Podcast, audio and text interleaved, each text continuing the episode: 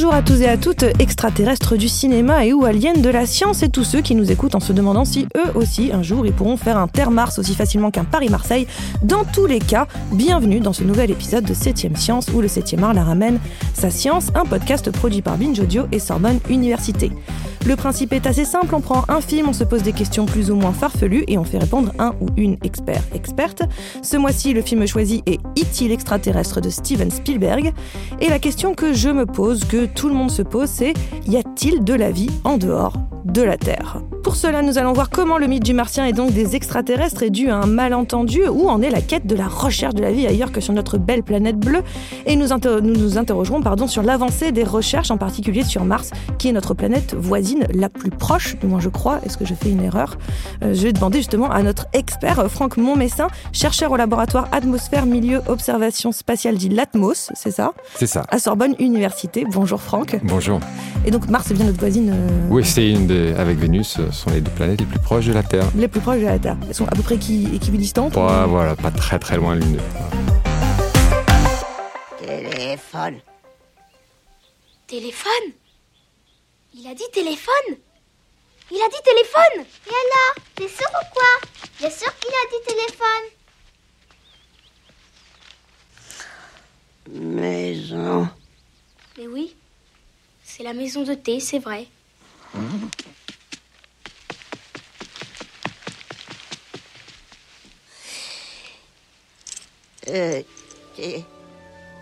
Maison, téléphone.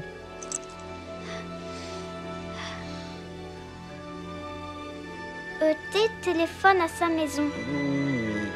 E.T. téléphone à sa maison. E.T. téléphone à sa maison.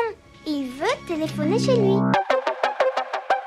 Donc avant de rentrer dans le vif du sujet, petit rappel des faits dans E.T. l'extraterrestre sorti en 1982. Le film raconte l'histoire d'Eliot, un petit garçon solitaire qui se lie d'amitié avec un extraterrestre abandonné sur Terre, le pauvre, et on va l'appeler E.T. parce que E.T. est extraterrestre. Et donc avec son frère et sa sœur, Eliot va recueillir ce petit extraterrestre et l'aider à reprendre contact avec ses congénères tout en essayant de le garder caché de leur mère et du gouvernement américain. Et puis il y a des vélos qui volent, et puis il y a des plantes qui ressuscitent, et en fait c'est trop bien. Voilà, si je pouvais résumer E.T., ce serait ça, c'est trop bien. Franck, est-ce que vous l'avez vu ? Oui, je me rappelle très bien d'ailleurs. C'était en 82, j'avais 8 ans, et j'étais un petit garçon qui adorait la science-fiction. Et ça a été un choc au sens positif du terme, c'est-à-dire que je crois qu'une fois qu'on a vu E.T., on s'en souvient toute sa vie. Franck, vous êtes planétologue, si je ne dis pas de bêtises. C'est ça. C'est quoi exactement un planétologue ? Alors, le planétologue, c'est un chercheur qui s'intéresse à peu près tout ce qu'il y a dans le système solaire, à savoir les planètes, presque toutes sauf la Terre. C'est assez étrange, mais c'est pourtant ce qu'on fait. Vous laissez ça aux autres. C'est-à-dire qu'en fait, il y a une communauté tellement déployée, tellement investie dans la compréhension du système Terre, que le planétologue, c'est quelqu'un qui part du principe qu'on peut trouver des choses comparables ailleurs et ce qui est différent est enrichissant.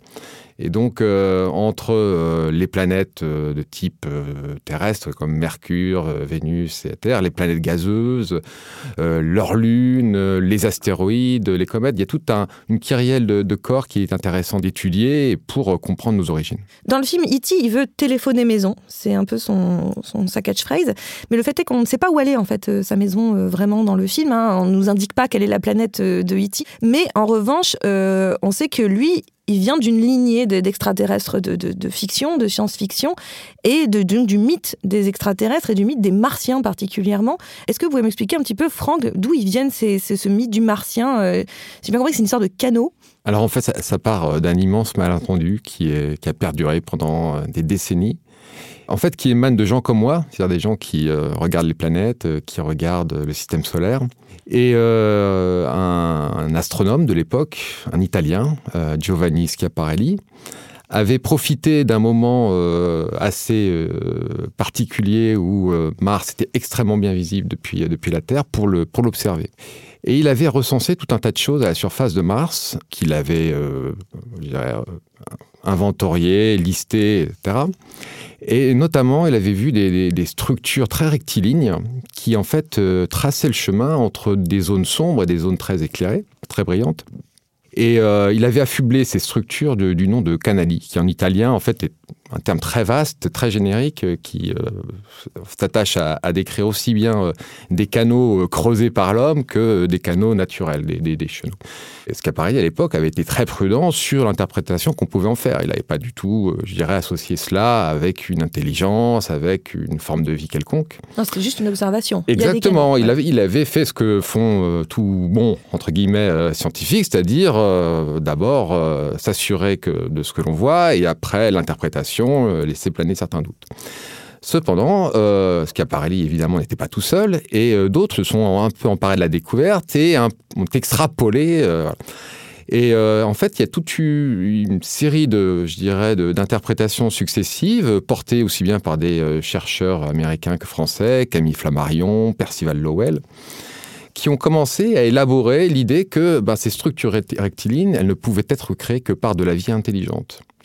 Et donc, on est en 1877 quand Schiaparelli fait cette découverte. Cela fait à peu près 10 ans que le canal de Suez, qui relie la mer Méditerranée à la mer Rouge, a été creusé et qui a permis donc de relier ces deux étendues maritimes. Et en fait, on se dit, c'est la même chose sur Mars. On a des intelligences, mais alors avec des canaux qui sont bien plus imposants que ce qu'on fait. Donc, Camille Flammarion, qui était en fait un astronome avec...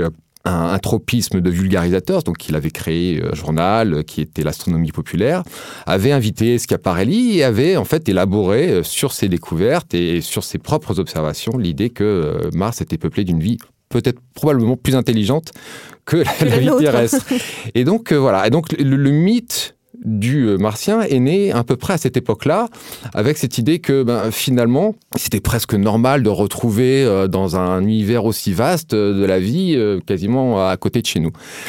Et c'est un mythe qui a eu la peau dure, parce qu'il a été relayé par plusieurs d'autres scientifiques, et puis parce que la culture populaire s'en est emparée. Comment la culture populaire s'est emparée de cette réflexion scientifique ? Parce que justement, il y avait cette idée de vulgariser l'astronomie, donc de la rendre à peu près intelligible par beaucoup de monde, et puis parce qu'aussi la presse en faisait ses gros titres, et que derrière, les romanciers ont commencé à sortir des livres, des ouvrages qui parlaient de martiens, plutôt malveillants et plutôt... Voilà. De la guerre des mondes, évidemment. Exactement, 1898 voilà, ça, qui sort et puis qui est suivi par d'autres ouvrages. Ça finit dans les bandes dessinées. Enfin, voilà, le mythe s'est construit un petit peu indépendamment de la volonté initiale de Giovanni Schiaparelli, qui a toujours marqué, je dirais, un certain doute. Il était, par contre, très affirmatif sur ses observations, sur ce qu'il avait vu. En fait, un autre astronome, un peu plus tard, vers 1910, a fait le même type d'observation avec des moyens un petit peu plus élaborés. Et s'est rendu compte que ce que vraisemblablement Schiaparelli avait vu, c'était des effets d'ombrage. Alors, même si on a commencé un peu à débattre de la véracité, de la réalité de ces constructions martiennes, on avait commencé déjà à instiller un peu un doute, et donc un débat s'est un petit peu formé à ce moment-là. Mais il a fallu attendre des dizaines d'années pour se rendre compte de ce qu'il y avait vraiment sur Mars. Qu'est-ce qui a définitivement presque émoussé, fortement émoussé, voire enterré l'idée des extraterrestres le délitement du mythe du martien, il a vraiment eu lieu à partir du moment où on a fait des observations proches de Mars. C'est-à-dire que là, on est 60 ou 70 ans plus tard. C'est les premiers moments de l'exploration spatiale, Spoutnik quelques années avant...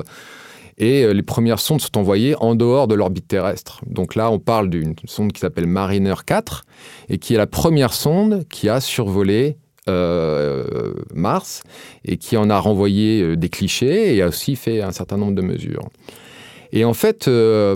À cette époque, on croyait encore que Mars était quelque chose, un endroit où la vie s'était établie, s'était développée. Jusqu'en les années 60, on croyait vraiment ça ? C'est-à-dire qu'il y avait encore une communauté qui était tout à fait, même la communauté scientifique.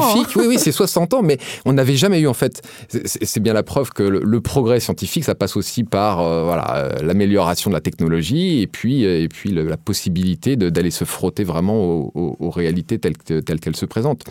En l'occurrence, 64, Mariner 4 passe à côté de Mars, renvoie ses clichés, Et puis, alors là, c'est un peu la déception, c'est un peu la douche froide, parce que qu'est-ce qu'on voit ? Voilà, on voit une surface qui est éminemment cratérisée, qui ressemble vachement à la Lune, qui n'a pas l'air d'avoir beaucoup d'atmosphère, qui n'a certainement pas des océans, certainement pas des forêts, qui n'a rien de ce qui pourrait aride. Faire penser à la vie. Et donc, en fait, même les scientifiques de l'époque, ceux qui ont dépouillé les premières images, ont annoncé avec une certaine amertume, contrairement à toutes nos prédictions, Mars est un endroit extrêmement peu propice à la vie. Néanmoins, ça n'a pas complètement enterré les espoirs d'y trouver de la vie, puisque tout derrière, on a enchaîné une série de missions qui ont eu pour ambition aussi d'aller chercher de la vie, malgré tout. Qu'est-ce qui a fait qu'on a continué à espérer de trouver du vivant ? Alors, les premiers temps de la découverte ont été effectivement assez décevants. Néanmoins, on s'est quand même aperçu que la surface de Mars, ce n'était pas qu'une surface cratérisée. C'était une surface cratérisée en partie, mais c'était aussi une surface où l'on trouvait des traces d'écoulement d'eau liquide, et donc d'une surface qui probablement avait connu, à un moment donné dans son passé, des étendues d'eau à certains endroits. Donc, ça a, réalimenté l'idée que peut-être Mars avait été habitable un jour, peut-être même habité. Et derrière, la NASA s'est emparée de cette ambition d'aller voir si on pourrait trouver des traces de vie, peut-être même fossiles, en surface.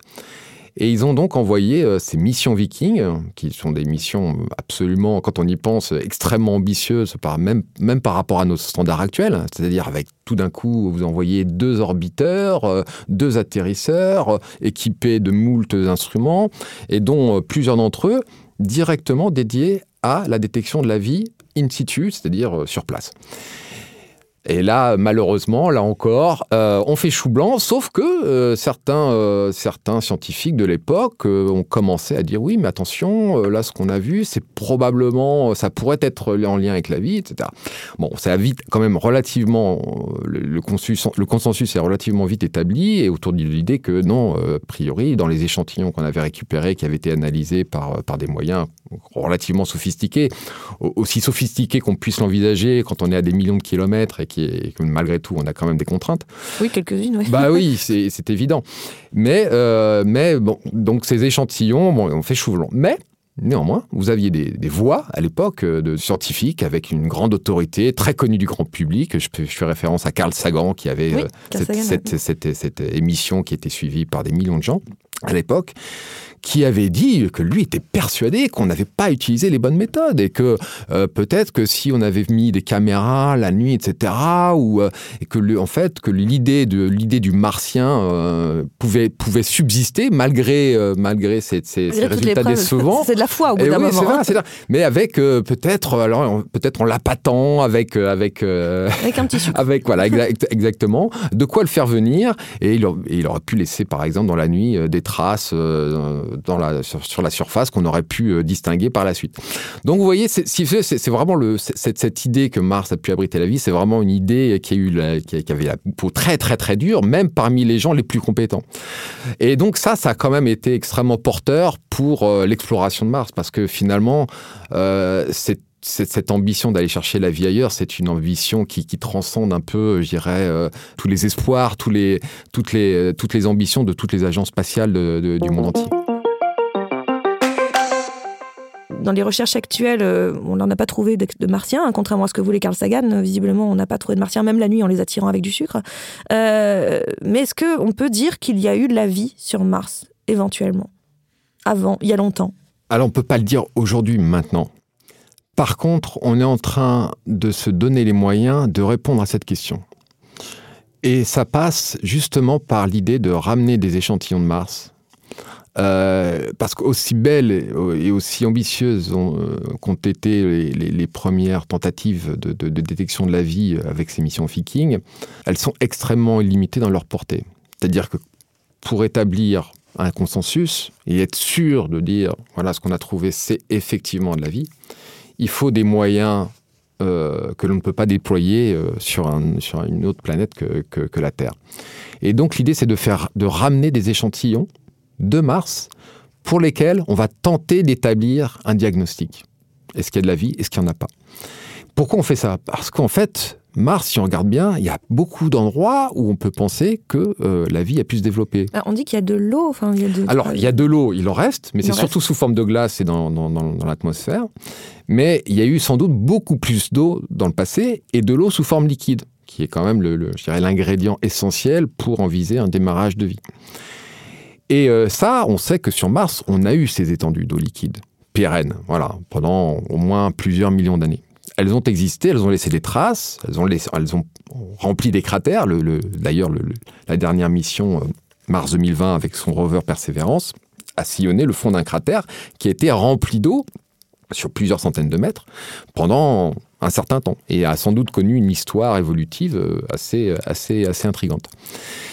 Et ce qu'on espère, c'est qu'en se rapprochant des zones où l'eau a pu rester, je dirais, d'une manière assez longue, on va pouvoir potentiellement récupérer des échantillons, les stocker, et puis, à un moment donné, pouvoir les ramener sur Terre et les analyser. D'accord. Donc, en fait, on fait littéralement comme E.T. On va chercher des échantillons. Exactement. Et on voit ce qui se passe. Jusqu'à ce que... Bon. On se fasse attaquer par les extraterrestres. Et là, vous ferez moins les malins, parce que visiblement, vous avez dit que c'était pas vrai. E.T., on ne sait pas d'où il vient, mais est-ce qu'on pourrait dire qu'il vient d'une exoplanète? Parce que ça, c'est quelque chose dont on entend beaucoup parler à l'heure actuelle, ce sont les exoplanètes. Je crois que c'est un concept assez récent, en réalité, les exoplanètes, c'est quelque chose dont on ne parlait pas avant les années 90, si je dis pas de bêtises. Donc déjà, c'est quoi une exoplanète? Où sont-elles? Et est-ce que ce serait possible qu'il y ait la vie sur ces exoplanètes? Alors en fait, les exoplanètes, ce sont des planètes qui tournent autour d'autres étoiles. Alors on sait qu'il y a le ciel est constellé d'étoiles. Ce qu'on savait moins, c'était que ces étoiles abritaient autour d'elles tout un système de planètes comme on l'a dans le système solaire. Et ça, c'était un changement quasi philosophique majeur pour on va dire le grand public, mais surtout pour la communauté scientifique. Parce que la communauté scientifique pouvait éventuellement le suspecter, mais n'avait jamais réussi à le démontrer.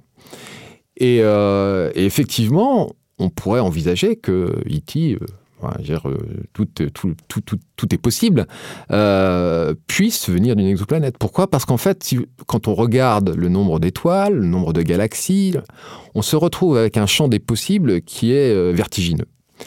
Et là, on parle on va dire d'exotères, c'est-à-dire des planètes qui sont situées à la bonne distance par rapport à leur étoile, pas trop chaud, pas trop froid, où l'eau pourrait être liquide, et non, avec des processus de formation très similaires à notre planète.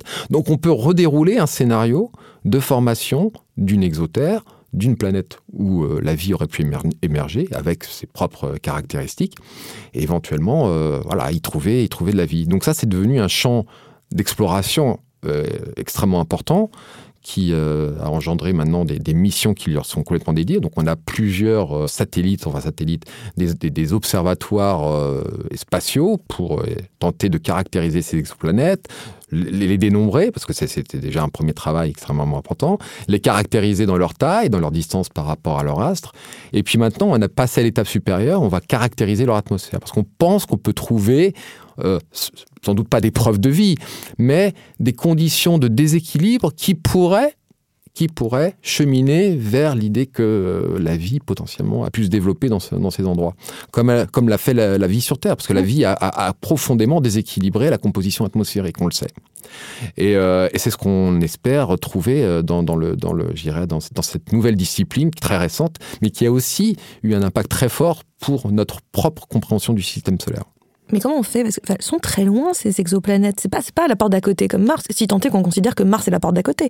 Donc, comment on fait pour aller... vous parlez d'observatoires spatiaux, mais concrètement, par exemple, je ne sais pas si vous avez une idée d'où est la plus proche, mais ça paraît très très très loin, les exoplanètes. Comment on peut enquêter là-dessus? C'est quelques années-lumière. Quelques années-lumière, oui, mais en même temps, je dirais, avec les moyens dont on dispose actuellement... Alors, d'une part, il y a plusieurs techniques pour les détecter. C'est-à-dire qu'on peut regarder un point, et puis on peut regarder comment ce point, la brillance de ce point bouge, varie dans le temps. Et ça, c'est une indication que quelque chose tourne autour de ce point. Donc, si on parle du point comme étant une étoile, ça veut dire un soleil, on peut déterminer. Mais maintenant, on a des moyens de détection tellement performants qu'on est capable de voir quelle est la composition... Alors, j'ai utilisé un gros mot, là, spectral. Tant que vous expliquez vos gros mots, moi, ça me va. Hein. Voilà. Donc, spectral voulant dire le spectre de lumière qui est renvoyé, portent des signatures, comme des empreintes digitales. Ces empreintes digitales, elles sont caractéristiques de certains gaz. Et on ne peut pas se tromper. C'est-à-dire qu'un gaz, le dioxyde de carbone, le méthane, la vapeur d'eau, produisent des signatures qui leur sont propres. Et c'est grâce à ce type de signature qu'on est capable de remonter à la composition. Parce qu'effectivement, la lumière qui nous parvient passe à travers ces atmosphères, et ces atmosphères impriment leur présence de cette manière. Donc c'est comme ça qu'on est en train de remonter un petit peu le fil de ces exoplanètes, en ajoutant à chaque fois des moyens de mesure de plus en plus performants. Et peut-être, alors je ne vais pas vous dire exactement quand, mais avant la fin du siècle, peut-être qu'on enverra des sondes, alors qu'ils mettront beaucoup de temps pour aller là-bas, mais des sondes sur place pour aller étudier ces exoplanètes. Donc en fait, c'est pas impossible qu'il y ait E.T., mais c'est pas tout de suite demain qu'il viendra nous rendre visite ou qu'on pourra aller lui rendre visite. Ah bah ça, on peut pas préjuger de sa capacité à le faire. C'est vrai qu'ils sont encore une fois meilleurs que nous technologiquement. J'ai bien compris qu'on attendait qu'ils soient meilleurs que nous. Mais d'ailleurs, vous, en tant que scientifique et même en tant qu'être humain aussi, si jamais vous croisiez un martien, enfin, ou un extraterrestre, on est amené. Il y en a un là, voilà, on en croise un. Est-ce que vous seriez plutôt comme Elliot, c'est-à-dire le petit garçon fasciné, émerveillé, attiré, ou plutôt comme le gouvernement et les scientifiques du film, qui sont très très précautionneux, voire un tantinet hostile envers cette vie, cette forme de nouvelle vie, et qui vont plutôt essayer de la mettre sous cloche. Comment vous comporteriez ? Alors c'est marrant parce qu'en fait ça fait écho à deux parties de moi qui sont un peu en opposition. J'ai été dans ma tête un petit Elliot aussi dans le passé qui existe toujours quelque part en moi, et effectivement j'aurais tendance à vouloir en apprendre plus, mais de manière bienveillante, d'avoir un échange éventuellement. Mais la manière dont en tant que scientifique je me devrais de réagir, ça serait d'isoler l'extraterrestre pour pouvoir l'étudier. L'isoler parce que potentiellement il porte avec lui des microbes, des virus qui peuvent être absolument mortels. Voilà. Et où on pourrait le contaminer aussi. Exactement. Ou à l'inverse, on peut le contaminer. Et donc c'est pour ça que quand on ramènera un échantillon de Mars, on va déployer des moyens, des infrastructures incroyables pour justement préserver l'intégrité de l'échantillon et aussi l'intégrité de la race humaine derrière. Ils sont censés revenir quand, ces échantillons de Mars ? Alors, les missions prévues pour les ramener sont au début des années 2030. Mais là, on a déjà entamé le processus, si vous voulez. On a envoyé le rover. Oui, ça c'était en 2020. En 2020, voilà, qui est parti, qui est arrivé le 18 février 2021, et qui est en train de collecter ces échantillons, de les rassembler, de les mettre sous scellés, évidemment, avant qu'une autre mission envoyer un autre rover, très agile, qui va les récupérer, les prendre, et puis les placer sur une petite fusée qui va être placée de Mars, qui va se placer en orbite. C'est la première fois qu'on fait redécoller quelque chose de Mars. Bien sûr, ouais. Bien sûr. Et même de tout corps, enfin, à part la Lune. Et donc, cette petite fusée va se placer en orbite, va larguer cette petite boule de pétanque, là, qui va contenir, enfin, un peu plus gros qu'une boule de pétanque, j'exagère, là. Alors, une boule de bowling. Voilà, un peu plus, peut-être encore un peu plus gros, et qui sera récupéré par un satellite qui aura été placé en orbite, et qui va s'arranger pour trouver cette boule au milieu des confins. Pardon, je rigole parce que ça a l'air tellement aléatoire.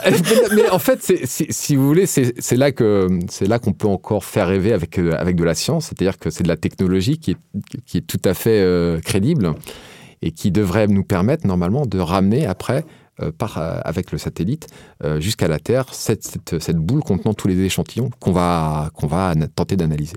Enfin, ça paraît complètement fou, et en effet ça fait rêver, et là je vous encourage à écouter un autre 7e Science que nous avions fait sur Seul sur Mars avec Olivier Bessac, qui peut nous parler évidemment de cette même mission. Les deux sont très complémentaires, vous allez voir, c'est super. Franck, avant de vous laisser, moi je vous ai imposé évidemment E.T. Je crois que vous l'aimiez bien. D'ailleurs, juste une petite question par rapport à E.T. Est-ce que vous pensez que ça a joué un tout petit peu sur votre choix de carrière quand vous l'avez vu petit, d'une manière même inconsciente? Oui, forcément un petit peu.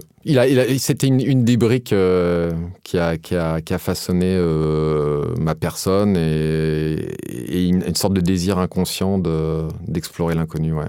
J'aime bien l'idée que la fiction ait un impact sur le réel. Mais donc, vous, est-ce que vous pouvez me recommander un film de votre choix ? Peu importe, on n'est pas obligé d'avoir des extraterrestres dedans, ni des martiens, ce que vous voulez.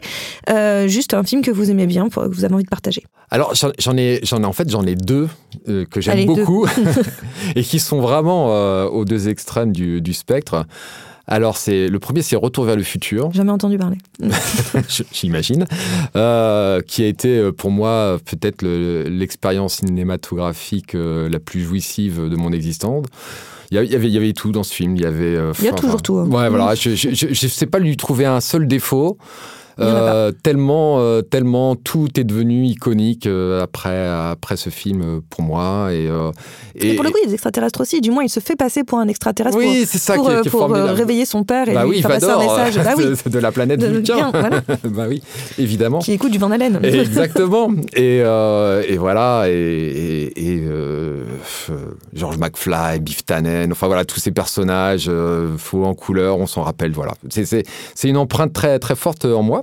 Et l'autre film que je mets un peu au-dessus des autres, c'est Un prophète de Jacques Audiard. Oui, pas du tout la même ambiance. Plus réaliste, plus naturaliste. Ah ouais, mais c'est aussi un film pour moi qui était... Il y a comme ça des films qui vous laissent des empreintes très fortes, qui restent longtemps en vous, que vous maturez, que vous revoyez avec un plaisir égal à quasiment à la première vision. Et ce film-là en fait partie. J'adore cette exploration de l'abîme au sein d'un univers carcéral où... En fait, hein, c'est l'innocence qu'on voit se remodeler pour devenir quelque chose d'un peu surnaturel. C'est un film aussi que je trouve assez génial. Grand film et grand acteur, Tahar Rahim, qui a été révélé pour ce film-là. En tout cas, merci beaucoup Franck Montmessin d'être venu nous donner des nouvelles de Mars et des extraterrestres. 7e Science, c'est fini pour aujourd'hui, mais on se retrouve dans un mois avec un nouvel épisode de ce podcast produit par Binge Audio et Sorbonne Université. En attendant, vous êtes parés pour briller dans les dîners.